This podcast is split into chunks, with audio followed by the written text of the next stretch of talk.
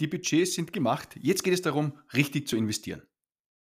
Du hast dich nicht verhört. Nein, du bist auch nicht in einem Finanzpodcast gelandet, sondern es ist natürlich der Employee Experience Podcast Moments That Matter. Willkommen im HR-Jahr 2023, in dem Jahr, in dem ein Thema, meiner Meinung nach zumindest, besonders viel Aufmerksamkeit bekommt und bekommen wird, nämlich Mitarbeiterbindung. Und heute sprechen wir darüber, wie viel Unternehmen eigentlich in dieses Thema investieren sollten. Und damit guten Morgen, guten Abend, gute Fahrt, schönen Nachmittag, guten Appetit oder viel Spaß beim Sport. Ganz egal, wo und wann oder wie auch immer du diese zweite Folge im neuen Jahr 2023 gerade hörst. Ich freue mich wirklich sehr, dass du wieder eingeschaltet hast. Mein Name ist Max Lammer und ich bin dein Host in diesem altbekannten oder immer noch bestehenden Employee Experience Podcast Moments and Matter, in dem sich alles darum dreht, wie du und deine Organisation es schafft, optimale Employee Experience anzubieten und so Mitarbeitende bis zu fünfmal besser halten kann als andere Firmen. Die Grundrichtung für Unternehmen bzw. zum Thema HR, was sind die Themen, die so ganz äh, groß sind, die haben wir in der ersten Folge des Jahres besprochen. Und ja, das gilt natürlich auch für jegliche andere Organisation, jetzt nicht zwingend Unternehmen per se, sondern insbesondere natürlich auch öffentliche Bereiche wie die Verwaltung oder ganz interessant natürlich auch oder ganz besonders im Fokus immer mehr das Gesundheitswesen. Überall sind Menschen knapp und werden auch immer knapper. Daher ja auch das inzwischen geflügelte Wort, dass Mitarbeiterbindung das neue Recruiting ist. Entsprechend der Entwicklung am Arbeitsmarkt haben wir ja in den letzten zehn Jahren, würde ich sagen, schon etwas Druck verspürt und auch daran angepasst unsere Maßnahmen und Strategien verändert. Stichwort Intensivierung von Recruiting, ähm, Professionalisierung bzw. Intensivierung auch von Employer Branding und das hat ja soweit ganz gut funktioniert. Aber jetzt steht die eigentliche Herausforderung an, nämlich, wenn ich das so platt sagen darf, den Bestand zu wahren.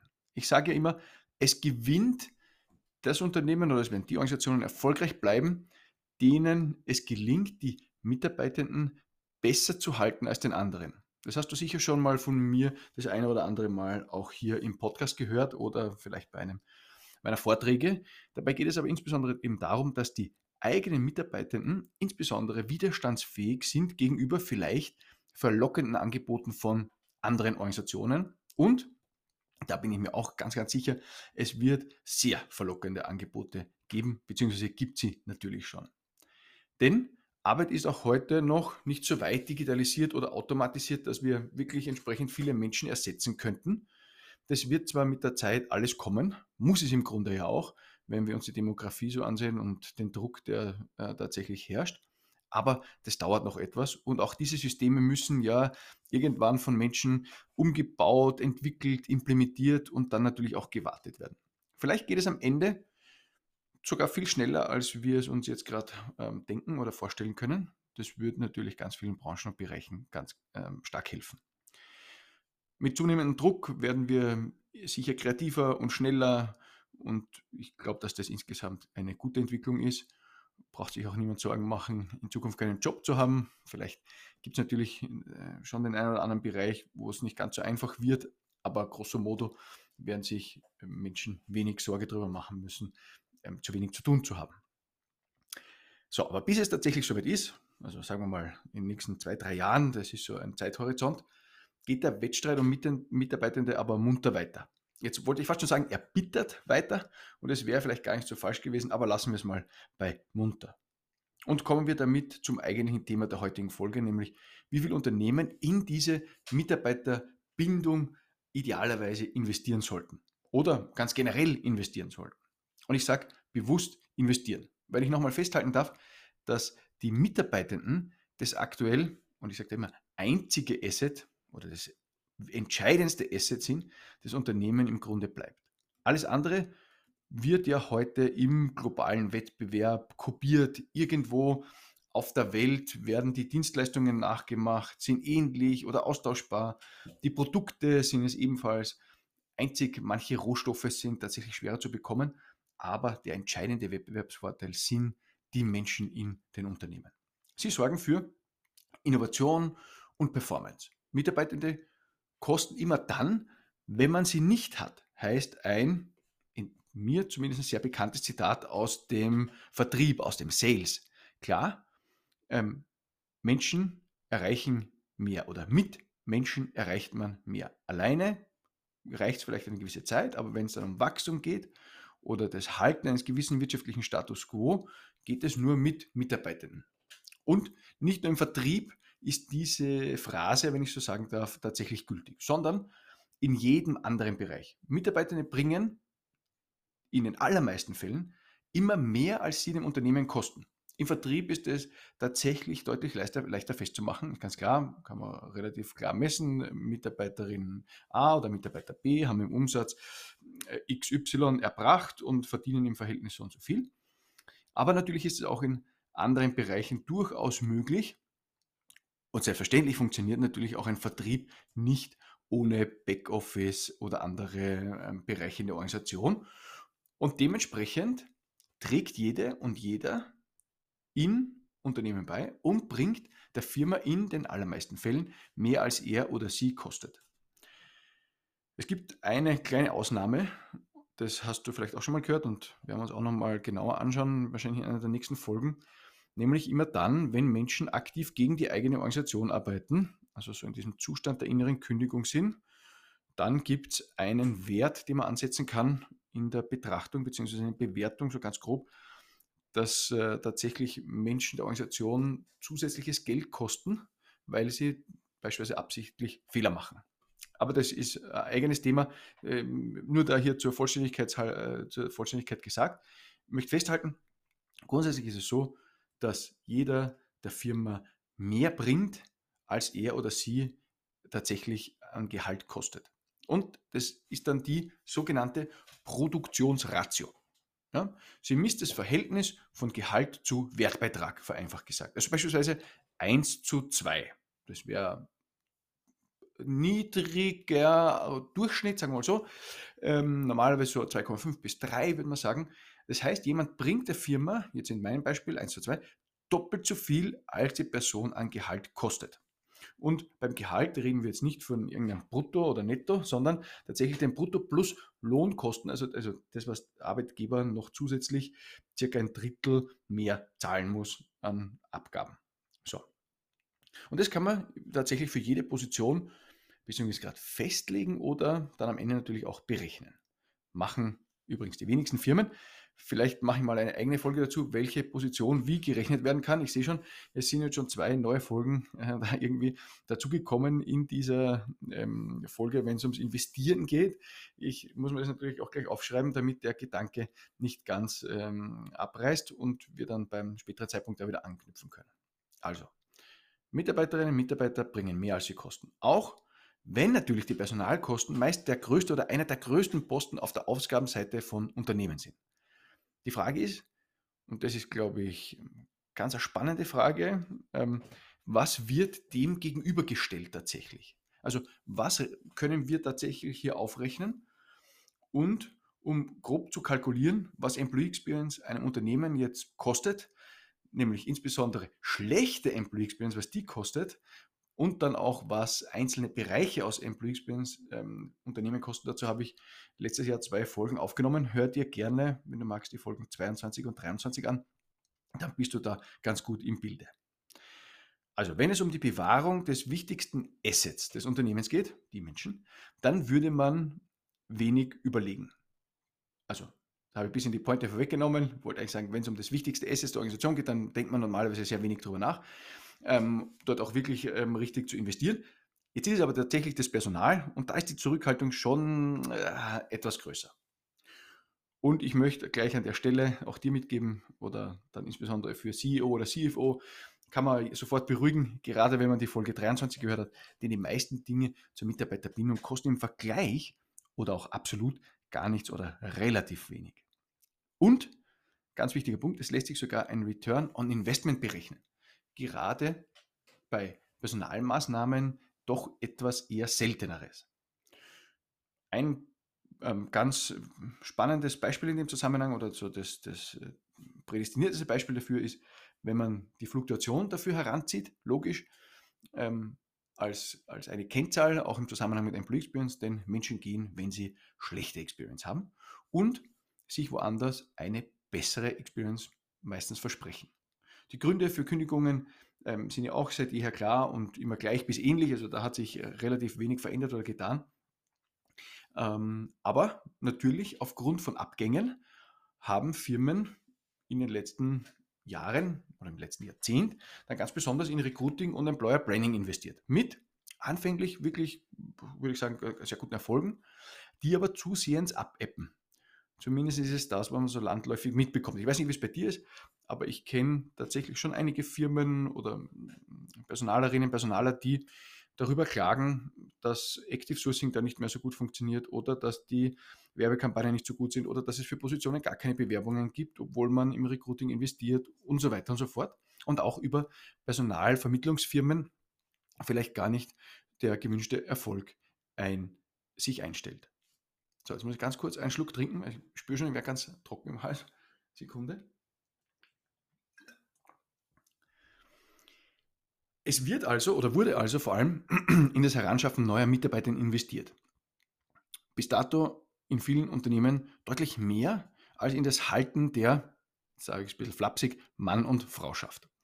Sowohl in den Maßnahmen, Skills als auch Budgets setzt gefühlt eine erste Trendwende ein, beziehungsweise sagen wir erste Überlegungen von ähm, Alternativen. Ja. Erst kürzlich habe ich wieder ein sehr interessantes Gespräch mit einem Unternehmen gehabt, die sich bei mir nach Employer Branding erkundigt haben. So. Und zwar, ob ich so etwas begleiten würde, einen internen Rebranding-Prozess. Und ich habe dann auch ganz klar gesagt, nein, das mache ich nicht. Das ist ähm, nicht meine Profession oder das ist nicht mein, mein Gebiet. Aber wenn wir zusammenarbeiten und eine Initiative zur Gestaltung bester Employee Experience umsetzen, dann ist das die beste interne Employer Branding Kampagne, die Sie machen können.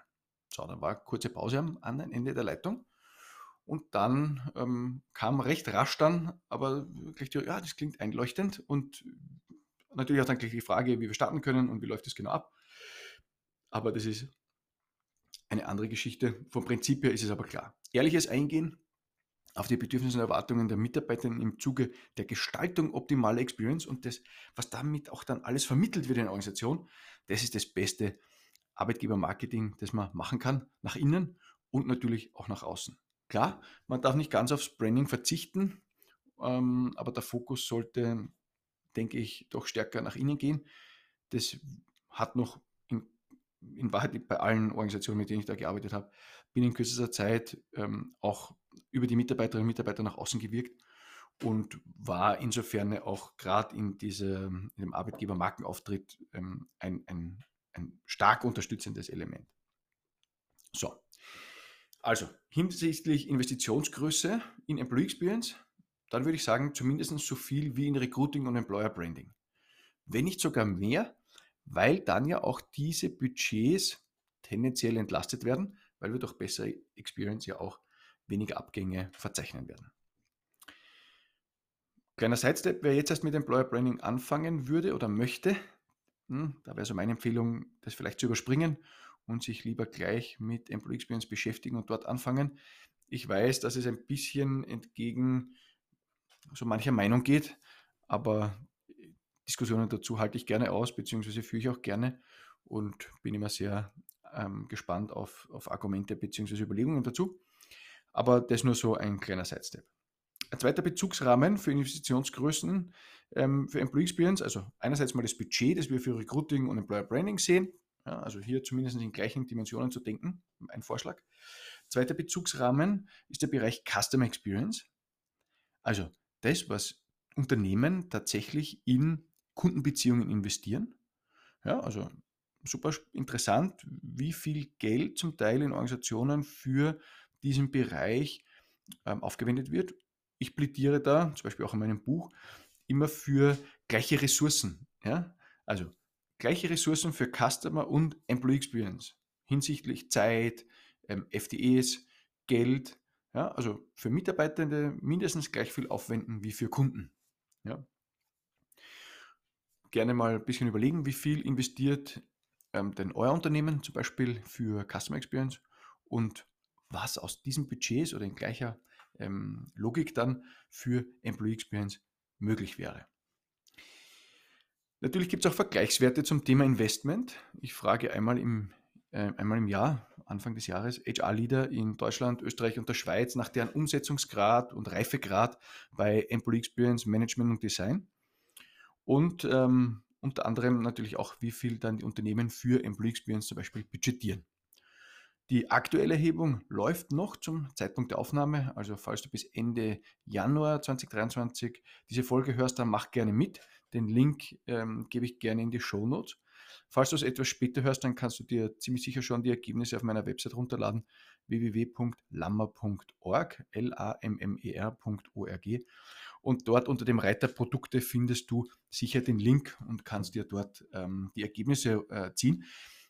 Was erhebe ich da oder was frage ich da die Unternehmen? Also wie viel sie tatsächlich explizit für Employee Experience ähm, bereitstellen in den Budgets.